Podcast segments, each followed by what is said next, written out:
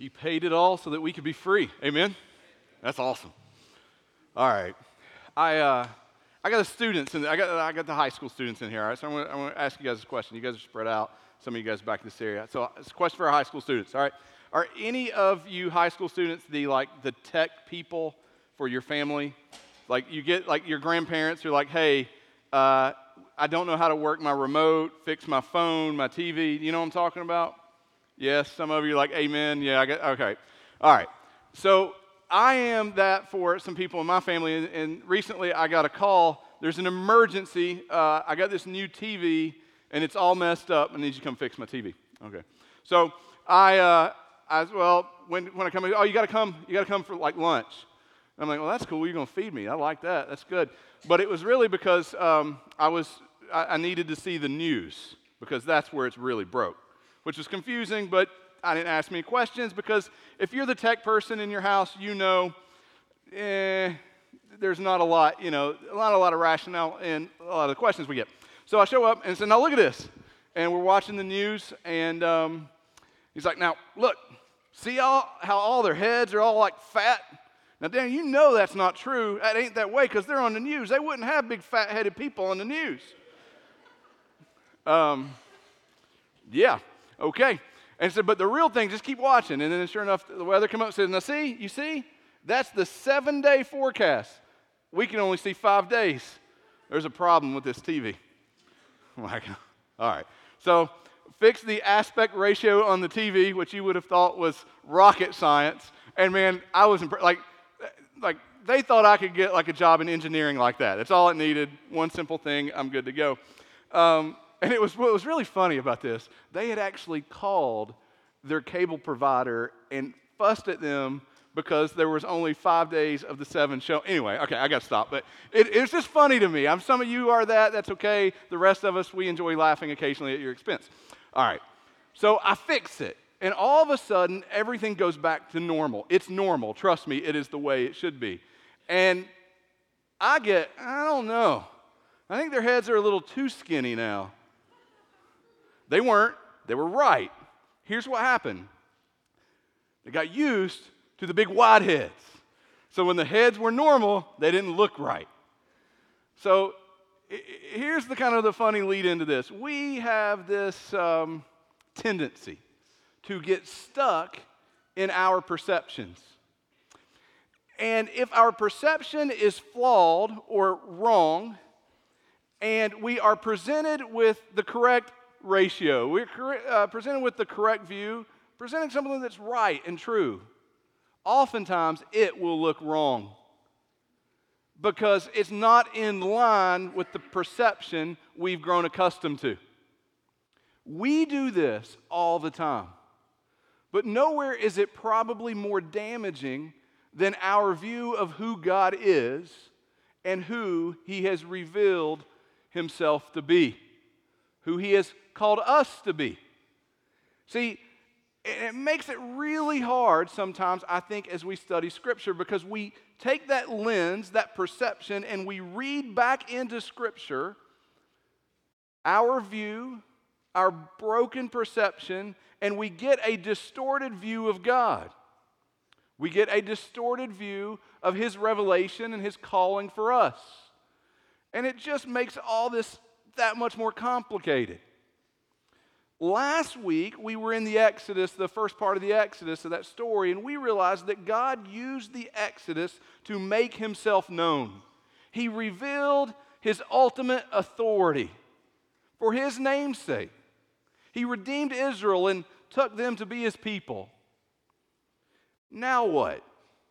What does it mean if you're Israel and you are God's chosen people? What does it mean to be God's people? What, what are the standards? What are the house rules? Right? What, what are the expectations? What's the law? What's the standard? The rest of Exodus and into Leviticus and Numbers and Deuteronomy makes this known. It is the presentation of the standard of what it means to be God's people. It is also the place where reading plans go to die. All right? Let's just be honest. Some of you, this is like your fifth beginning of a reading plan. And you get to right here and you're like, I'm going to make it this time. I'm going to make it this time. And in about the time you get out of Exodus, you're, you're like, I'm behind. Right? It's like me on a diet. I'm good on a diet until I see a bakery, and I'm done. That's the end. I know it's over, I'm done. And by bakery, I mean like, you know, Krispy Kreme. I mean, it doesn't take much, right? So here's what happened this week. I honestly had a, a section, in, uh, a sermon to really just dive into the Ten Commandments and talk about that. But we do this uh, every five years to help you read through the Bible. And for many of you, it'll be your first time or your second or third time. And we know this section can be hard. And we believe that if you will dive into God's Word and you will read it and study its full counsel, the entirety of the Word, that it will begin to form a lens for you that will clean up that distortion, that will help you eliminate those false perceptions and those false ideas of God that you project back into the text. In other words, Scripture will begin to interpret Scripture. And so it's really important for us that you journey through this. And so, what we're going to do this morning is we're going to uh, somewhat chase the context for the law. For everything that you will begin to read this week forward, all the way through the end of Deuteronomy. I want you to see its value, its worth. I want you to be encouraged by it. Because verse by verse in some of this, it's going to get difficult. In chapter 20, you'll see the Ten Commandments and you'll see more laws given all the way into chapter 23. There's this promise of a conquest in 24 through 31. There's instructions uh, given to really what we might call like um, the sanctuary law, in other words, how they're to build the tabernacle, the Ark of the Covenant, what the priest should wear, how these uh, like uh, practices should go down, what should happen there. And by the way, as this is happening in chapter 32, the Israelites are down here building an idol. They build a golden calf and worship it. And in chapter 23, you see this wrestling with Moses and the Lord of what am I going to do with these people who don't meet the standard? Chapter 34, there is a renewed covenant made between God and his people. And in 35 through 40, you see the pursuit of that uh, sanctuary law that was given in 24 through 31. It's about to get more difficult. And so, as we go through this, I want to give you some points of context that's going to guide you. I want to speak to you a little bit about the law in its entirety and its place in history and its place in the Christian life. And so I'm going to be honest, we're going to be in a lot of scripture. It's going to be kind of heavy at times, but it's going to be so good. And I do really believe it will help frame your reading over the next few weeks. The first point of context God is holy, therefore we must be holy. Uh, in this Exodus period, this is emphasized and repeated again and again by the Lord. In Leviticus 11:45, right in the middle of this Exodus timeline, God says, "For I am the Lord who brought you up out of the land of Egypt to be your God. You shall therefore be holy, for I am holy." This principle is reinforced by Jesus in the Gospels. In Matthew chapter 5, verse 48, Jesus says, You therefore must be perfect as your heavenly Father is perfect. That's what we mean when we talk about God's holiness. It is His perfection, it is His perfect standard. This principle is reinforced also in the life of the Jesus follower. Peter writes in 1 Peter chapter 1 verse 13, "Therefore, preparing your minds for action, be sober-minded, set your hope fully on the grace that will be brought to you at the revelation of Jesus Christ. As obedient children, do not be conformed to the passions of your former ignorance, but as he who called you is holy, you also be holy in all your conduct, since it is written, You shall be holy, for I am holy. Knowing that you were ransomed, notice the Exodus tie in here, that you were ransomed with the precious blood of Christ, like that of a lamb without blemish or spot. It's true also in our ministry and our discipleship to one another. It's anchored in the very uh, purpose given to the church. Ephesians 4, verse 13, Paul says, we, we make disciples, we equip the saints for the work of ministry until we attain to the unity of faith and the knowledge of the Son of God. To what end? To mature manhood, to the measure of the stature of the fullness of Christ. What is the standard for God's people? What's the expectation? The answer is God's holiness and nothing less. Perfection, His perfect holiness. That is the standard on man. And left to ourselves, we will not achieve this standard. In our sin, we fall short. It is nothing that you're going to reach, you're not going to make progress in it you fall short. And so, the more this standard is revealed, so we're talking about the, really, again, getting into the law a little bit, revealing the standard, the more we see the holiness of God, the more we see how holy God is, and the more we see how sinful we are. The more the standard is presented, the greater we see God's holiness and the more sinful we see ourselves. Our perception of the gap between ourselves and God is increased with this revelation. When we see the standard of God, we realize His perfection, His holiness, and we are just in awe of how great He is. And we are convicted by how far from Him we are, how deep our sin is. And this hits us in our pride. Oh, it hits us in our pride that we're not good, that we're not independent, that, that we don't contribute somehow, that our best isn't going to get there.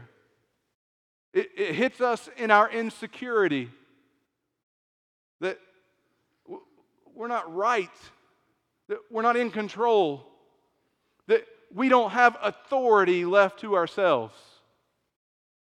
And so, for this reason, man does not like God's law. We don't like God's law. It confronts us, it exposes us, it condemns us. And so, we don't like it. It's hard for us in our pride and in our insecurity. And so this has led us to this perception that the law is bad.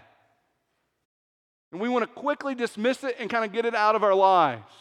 Even those of us who are Christ followers, we want to just kind of get away from it. We want to move on past it. We don't want to be reminded of our broken sinfulness. We tend to think of it as a bunch of rules that no longer have value. We tend to think of it as restrictive. And after all, we've bought into this lie that God has freed you to be you. That's not true. It's just not true. Our second point of context God gave the law for our good. God gave the law for our good.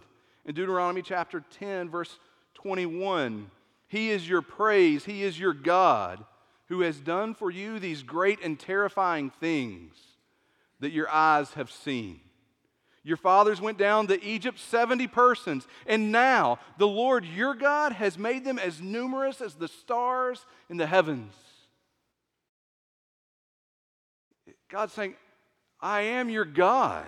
I am the authority. I am the Redeemer. The superpower of the world could not stand against me. I have no rival. I have no peer. I am the authority, and I have been good to you. I've been good to you. And it's in this context, a few verses earlier, in verse 12. And now, Israel, what does the Lord your God require of you? Now that you've been redeemed, now that you're his people, what is required of you?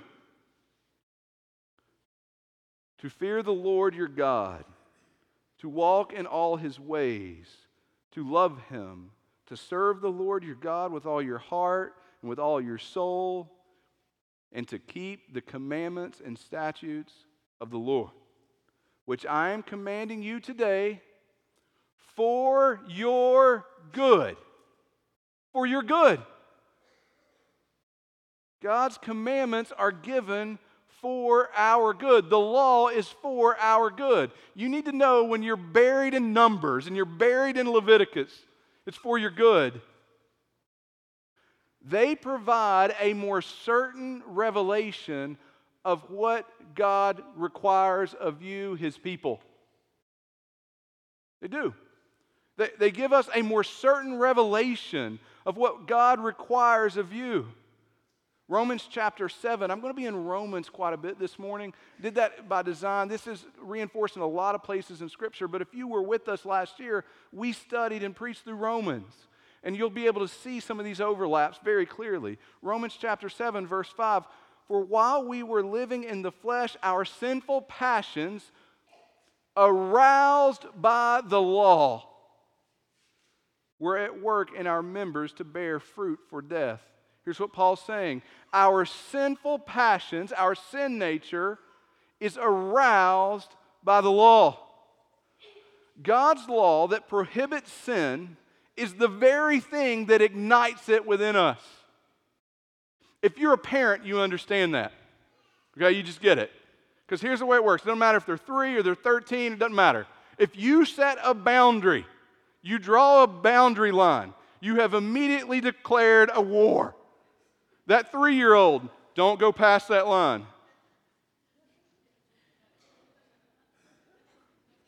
What makes them do that? Sin. It's sin. It's the immediately boundary line. It's right there. You see it. And so here's what's happening the law brings light to the sin nature that is inside of us. See, the sin that is inside of us is immediately aroused at the moment the line is drawn. It exposes who we really are. One theologian said the law is not the remedy for our condemnation, or our rebellion. In fact, it is given to turn our inner rebellion into more blatant and visible transgressions. It exposes sin. And so there's a question here. Well, is the law bad then? If the law makes me sin more, is, is the law bad? Well, Paul addresses that in verse 7. He says, What then shall we say? That the law is sin? By no means. Yet if it had not been for the law, I would not have known sin, for I would not have known what it is to covet if the law had not said, You shall not covet. But sin, seizing an opportunity through the commandment, produced in me all kinds of covetousness. That's my, that word, by the way, is my kryptonite. I, I can't get there. It's not going to happen. For apart from me, the law, or for, from apart from the law, sin lies dead. Paul asks, Is the law sinful? No, the law exposes our sin. We've all seen those cartoons or the movies where they like somehow end up in a cave or, you know, there's some place and it's dark and all of a sudden the lights go out. And they're wandering around in the cave, right? And you can hear them like the smacking on the flashlight or whatever. And all of a sudden the light comes on in the dark cave and the light shines on like a million bats, the most bats that would ever be in any cave. And all of a sudden the bats charge out and they're screaming and flailing about, right? Watch. The bats were in the cave when it was dark. But the moment the light came on, the awareness of what was there was made and the reaction to it. In a very silly example, the law is like that light. Sin is within us, it wrecks us, but the law exposes it And sure, we tend to think it would be better if we just didn't see it. It would be better if we didn't know it was there. Want you know we live in a society that says, you know what, let's stop making boundaries. Because if we don't make boundaries, we, we, won't, we, won't, we won't break them. I'm glad that our God loved us enough to expose what was inside of us rather than to pretend it is not there. And so, in this way, you're seeing this blessing of the law. I did not see the depth of my sin until the law showed me. You say, well, what if, what if I didn't read the law? What if I didn't know the law? What then? Paul addresses this in Romans chapter 2, verse 14. He says, For when the Gentiles who do not have the law by nature do what the law requires, they are a law to themselves, even though they do not know the law. They show that the work of the law is written on their hearts, while their conscience also bears witness, and their conflicting thoughts accuse or even excuse them. The work or the function of the law is written on our hearts. Every one of us in our conscience, every one of us in our image bearing creation have some understanding of our sin. All of us. But the law is a blessing and a gift from God because it is an increased revelation. When you're walking around in the cave, you know there's some bats in there. You might not be able to see them. But when the light comes on, oh, you know they're there. And in our sin, what a blessing the law is that it exposes to us our sinfulness and raises our view of God's holiness. So, an application as you begin to study through the law, know that it will give you a deeper understanding of God's holiness and our sin, and that this is a great blessing to be thankful for. To the lost person, because it is that very conviction that leads them to the awareness that they need a Savior, that they cannot meet the standard. And to those of you who are in Christ Jesus, it is the very definition of the character and holiness of Christ in which you are called to be conformed and long to be like. Number three, Jesus fulfilled the law for us. Matthew chapter 5, verse 17 Do not think that I have come to abolish the law or the prophets. I have not come to abolish them, but to fulfill them. For I say to you, until heaven and earth pass away, not an iota, not a dot will pass from the law until all is accomplished. Jesus did not come to lower the standard. The standard of God is wrapped up into his character, into who he is. He is unchanging, it cannot change. God's holiness cannot be brought down, it cannot be removed. Jesus did not come to lower the standard of God or to remove the standard of God. Jesus came to fulfill the standard of God for you, to meet it in full, what you and I could not meet, so that through faith in Him, by the grace of God, we could be redeemed. We could truly be His people by grace through faith in Jesus, the requirement of the law is fulfilled in us. The requirement of the standard of God is fulfilled in us. The gap between our sin and God's holiness is filled by Jesus. And so, number four, Jesus' followers are no longer under the law. Go back to Romans uh, 7, verse 1 uh, through 6, you get this illustration. We'll break it down. It's an illustration in context to the law. And in verse 2, Paul says, For a married woman is bound by law to her husband while he lives. But if her husband dies, she is released from the law of marriage. Accordingly, she will be called an adulteress if she lives with another man while her husband is alive. But if her husband dies, she is free from that law And if she marries another man, she is not an adulteress. Here you have this illustration of the marriage covenant. While married, I am in a covenant relationship with my spouse. I belong to them and they me. It is a covenant, it is bonding. If my spouse dies, I am no longer in a bonding covenant with my spouse. I am free to marry again.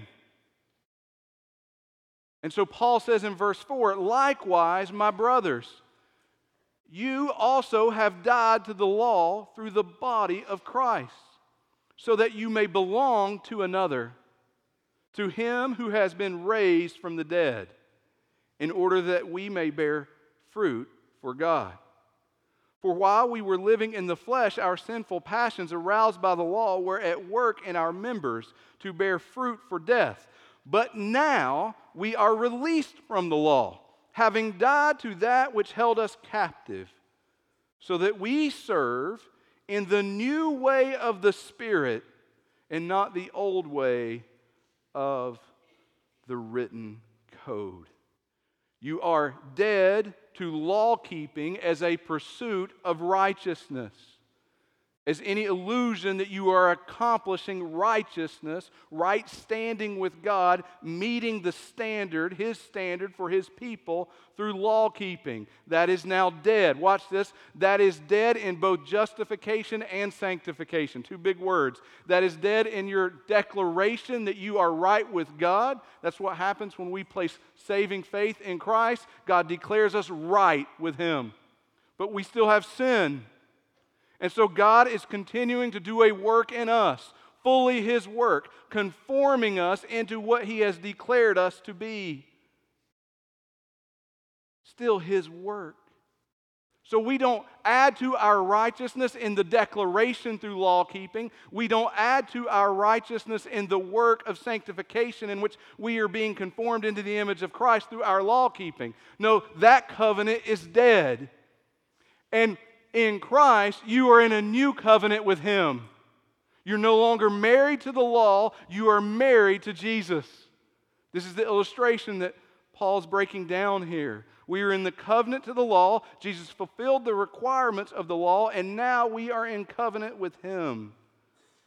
Paul says this another way in Romans 2. He gives another illustration of this. He says, We were once enslaved to sin, and we have been set free, not to ourselves but now are slaves to righteousness. Here's what he's saying We were once slaves to sin, but now we are slaves to Jesus. Our life belongs to him. Number five, Jesus followers live in the Spirit. Now, pursue life in the Spirit. The, the standard of God now indwells us. It's within us. It's no longer outside of us. Again, you're not trying to achieve it. Instead, as a Christ follower, we treasure Jesus' holiness. We set our minds to it.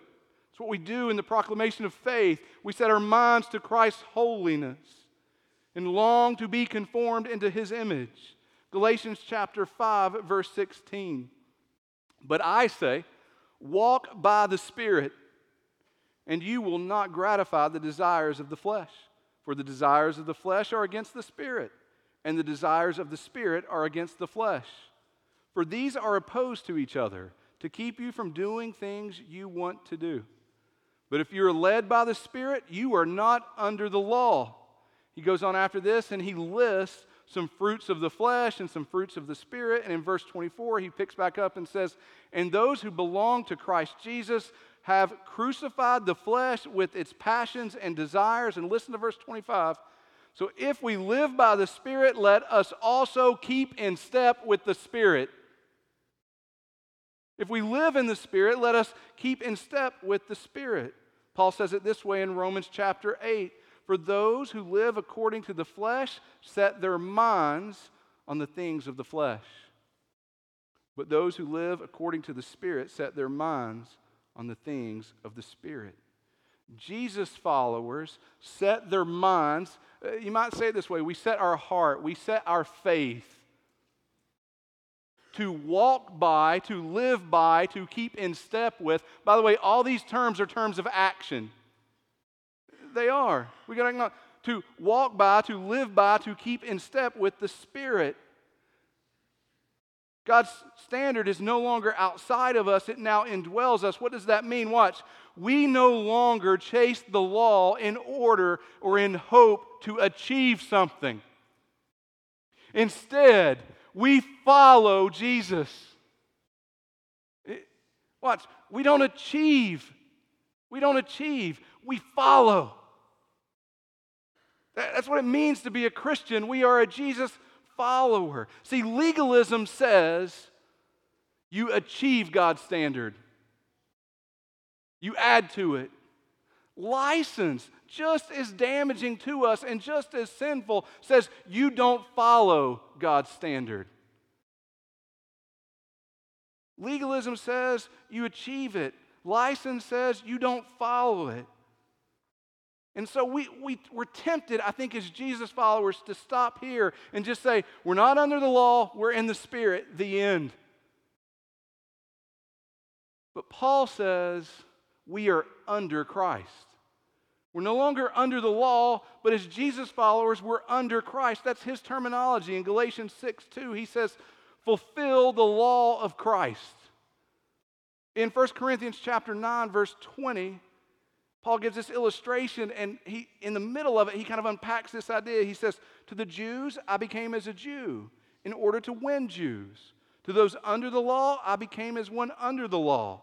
Listen, though not being myself under the law, that I might win those under the law. Now, verse 21 To those outside of the law, I became as one outside the law not being outside the law of God, but here's where Paul is, but under the law of Christ. We're not under this law trying to achieve something. But our life is not redeemed to just go be whatever we want and continue to live in our sin. In saving faith and repentance, we turn from the illusion of self righteousness and we proclaim with longing in our heart, setting our minds to follow Jesus, to be conformed into his image. So if, you, if you're hearing this, you, if you think this sounds a lot like being under the law again, only if you're in the flesh. Or if you're in Christ, his holiness is life. And the indwelling of the Spirit is a treasured thing for you because you long to be conformed into the image of your Savior. You might think of it this way another way of saying it, like the Holy Spirit is not helping you become a better person. For those of you who are in Christ and the Holy Spirit indwells you, I just need to make sure you get something. The Holy Spirit is not helping you become a better person. No, the Holy Spirit is transforming you to be a new person, a specific person, one who is conformed into the image of Christ. Listen, if you didn't sign up for that, death to self and a new life in Christ, you're not a Jesus follower. That's what repentance and saving faith looks like. You're, not free to be you. You are redeemed to be a child of God and be conformed into His image. You are made new. You're not just improved a little bit. That's why Jesus says, If you love me, you will keep my commandments. Not as an achiever, not because you're earning something, because you follow Him. And the commandments, the law, there is a huge portion of that that is the very revelation of God's holiness. It is wrapped up into his character. And so, no, you don't approach it trying to achieve something, but you do recognize Jesus fulfilled the law. And you are called to be conformed into his image. And so, there is a following of him into his holiness. So, quick review, all right? The law is good. All right, if you're, as you're reading through over the next few weeks, the law is good. It is an increased revelation of God's holiness, His standard. It exposes our sin and our need for atonement. It makes much of Jesus, who fulfilled the law for us. And it brings definition to Christ likeness and His holiness. So the question we get asked about this time is so am I under the law? Specific, like, am I under the Ten Commandments? Well, no. You're no longer married to them. That contract has been fulfilled in Christ. It's not binding. You do not stand before God measured by your law keeping. This covenant is no longer the covenant you're in as a Christ follower. They've been kept for you, and you're now married to Jesus. Your standing is in Him, but you have a new covenant in Him. You are under Him.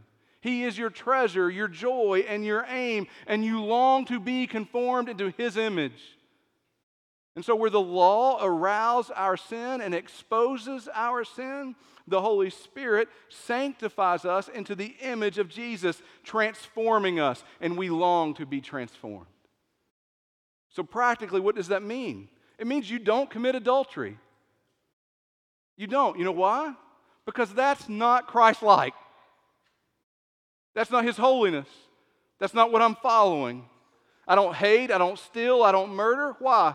Because that's not Christ like. I honor my mother and father. Why? Because that's Christ like. I don't shy away from gospel proclamation because to do so would not be Christ like. I don't put stumbling blocks in the path of my brother or sister. Why? Because that would not be Christ like. See, I'm not under the law as a law keeper, but I am under Jesus as a Jesus follower, and His holiness sets the trajectory for my life. And I find joy and purpose and life in it. And the very Spirit of God indwells me as an authentic Jesus follower, convicting me to be transformed.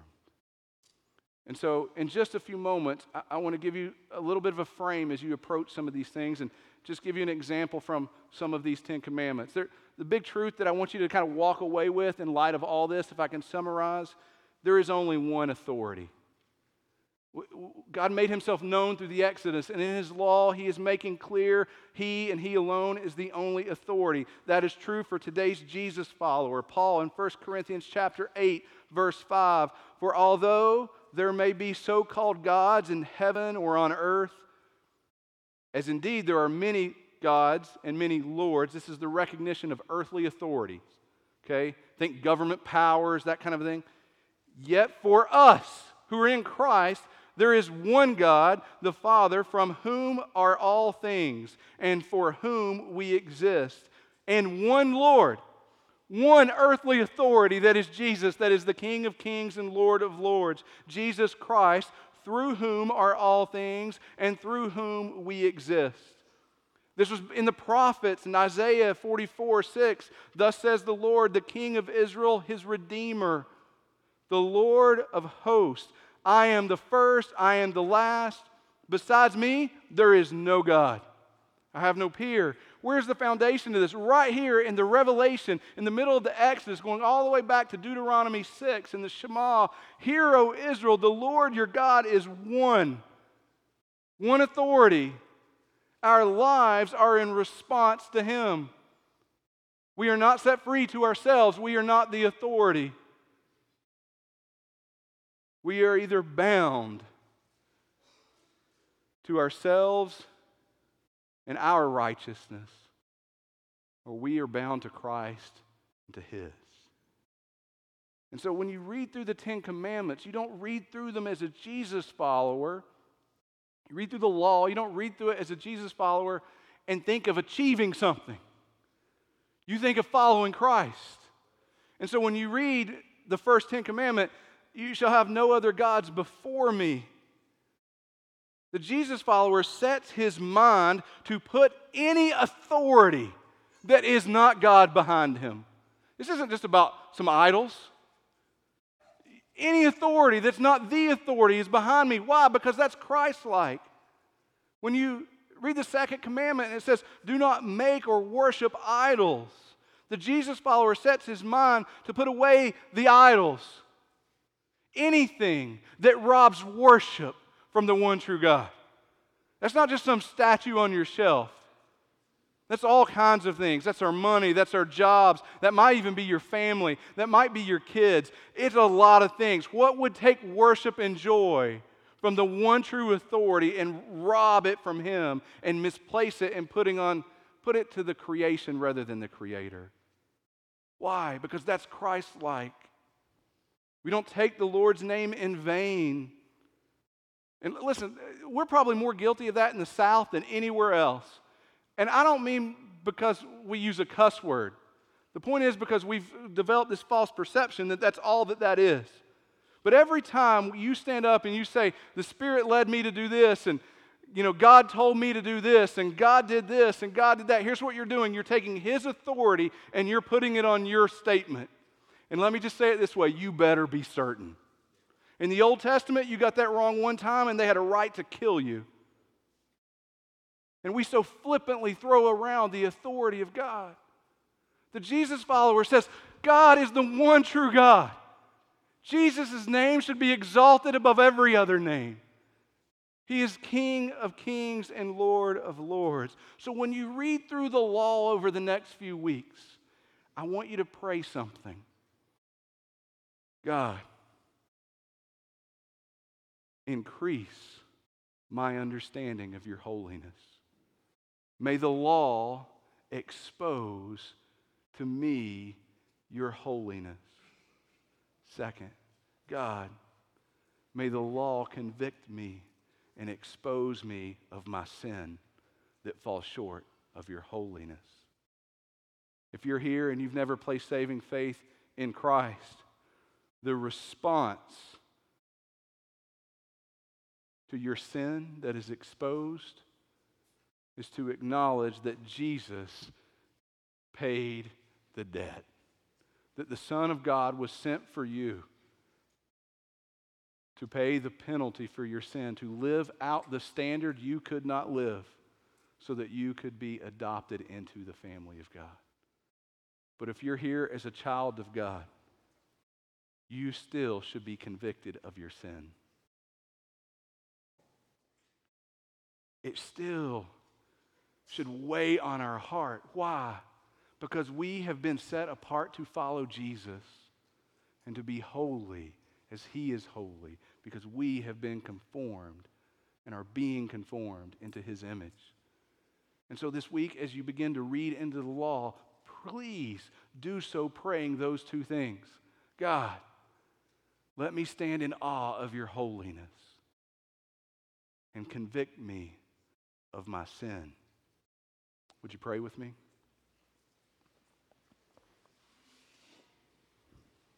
Our team's going to come on up. And as they do, I just ask that you set aside the distractions and that you would just take a moment to pray those things. Father, would you make known to me a greater understanding of your holiness and your standard? And Father, would you expose my sin? In so doing, church, I am praying that you would worship Jesus,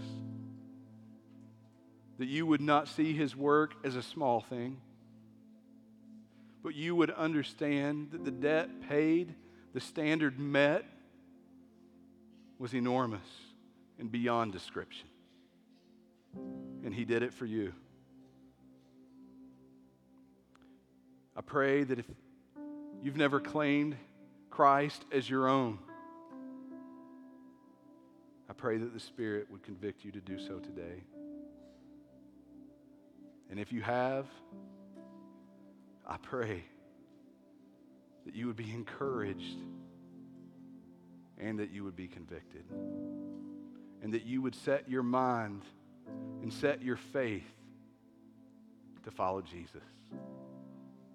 Pray all this in the name of our Savior, the name of Jesus. Amen.